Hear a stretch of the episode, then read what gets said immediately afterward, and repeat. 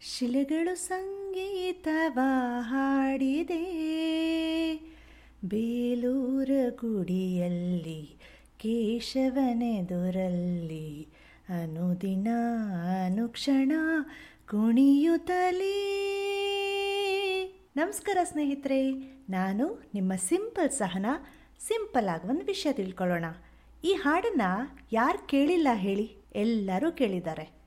ಈ ಹಾಡು ಕೇಳಿದಾಗ ನಿಮ್ಮ ಕಣ್ಮುಂದೆ ಏನು ಬಂತು? ಹಂಪಿ, ಬೇಲೂರು, ಹಳೇಬೀಡು, ಈ ದೇವಸ್ಥಾನಗಳು. ತಾನೇ? ಹಾಗೂ ಅಲ್ಲಿರುವ ದೇವರ ಸುಂದರವಾದ ಕಲ್ಲಿನ ವಿಗ್ರಹಗಳು. ಇವತ್ತು ಅದೇ ಕಲ್ಲಿನ ವಿಗ್ರಹಗಳ ಬಗ್ಗೆ ಸ್ವಲ್ಪ ತಿಳ್ಕೊಳ್ಳೋಣ. ಹೌದಾ? ಸರಿ, ಬನ್ನಿ ಮತ್ತೆ. ಸ್ನೇಹಿತರೆ, ನಾವು ದೇವಸ್ಥಾನಗಳಿಗೆ ಹೋದಾಗ ನೋಡೋದು, ದೇವಸ್ಥಾನಗಳಲ್ಲಿ ವಿಗ್ರಹಗಳಿರೋದು, ಅದಕ್ಕೆ ಭಕ್ತಾದಿಗಳು ಕೈ ಮುಗಿಯೋದು ಇವೆಲ್ಲ ಸರ್ವೇ ಸಾಮಾನ್ಯ, ಅಲ್ವಾ?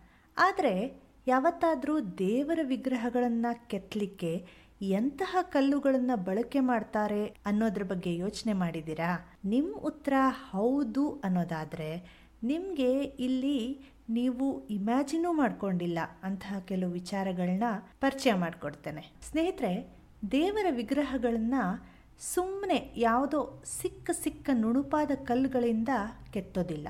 ಗಂಡು ದೇವರಿಗೆ ಒಂದು ಬಗೆ ಹಾಗೂ ಹೆಣ್ಣು ದೇವರಿಗೆ ಮತ್ತೊಂದು ಬಗೆ ಕಲ್ಲುಗಳನ್ನು ಆಯ್ಕೆ ಮಾಡ್ಕೊಳ್ತಾರೆ. ಗೊತ್ತಿರಲಿಲ್ಲ ಅಲ್ವಾ? ನನಗೂ ಗೊತ್ತಿರಲಿಲ್ಲ.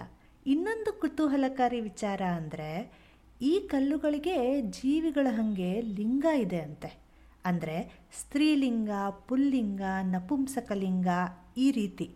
ಈ ರೀತಿಯಾಗಿ ಕಲ್ಲುಗಳನ್ನು ವಿಂಗಡಿಸಲಾಗುತ್ತಂತೆ. ಅರೆ, ಇದೇನಿದು? ಉಸಿರಾಡದೇ ಇರೋ ನಿರ್ಜೀವ ಕಲ್ಲುಗಳಿಗೂ ಲಿಂಗದ ವಿಧಗಳಿದೆಯಾ ಅಂತ ನೀವು ಯೋಚನೆ ಮಾಡಬಹುದು ಶಿಲ್ಪಶಾಸ್ತ್ರದಲ್ಲಿ ಕಲ್ಲುಗಳ ಲಿಂಗದ ಬಗ್ಗೆ ವಿವರವಾಗಿ ಬರೆದಿದ್ದಾರಂತೆ ಶಿಲ್ಪಶಾಸ್ತ್ರಗಳು ಹೇಳೋ ಪ್ರಕಾರ ನಾವು ಅತ್ಯಂತ ಸುಲಭವಾಗಿ ಕಲ್ಲುಗಳನ್ನ ಗಂಡು, ಹೆಣ್ಣು ಹಾಗೂ ನಪುಂಸಕ ಅಂತ ಬೇರೆ ಬೇರೆಯಾಗಿ ವಿಂಗಡಣೆ ಮಾಡ್ಬೋದಂತೆ.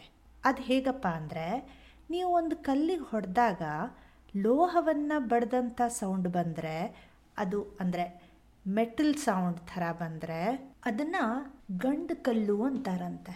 ಅದೇ ನೀವು ಕಲ್ಲಿಗೆ ಹೊಡೆದಾಗ ಗಂಟೆಯನ್ನು ಬಡಿದಂತಹ ಸದ್ದು ಬಂದರೆ ಅದನ್ನು ಹೆಣ್ಣು ಕಲ್ಲುಗಳು ಅಂತ ವಿಂಗಡಿಸ್ತಾರೆ. ಯಾವುದೇ ರೀತಿ ವಿಶೇಷ ಶಬ್ದಗಳಿಲ್ಲದೆ ಹೊಡೆದಾಗ ಬರೀ ಢಬ್ ಅಂತ ಸದ್ದು ಬಂತು ಅಂದರೆ ಅದನ್ನು ನಪುಂಸಕ ಅಂತ ಹೇಳ್ತಾರಂತೆ.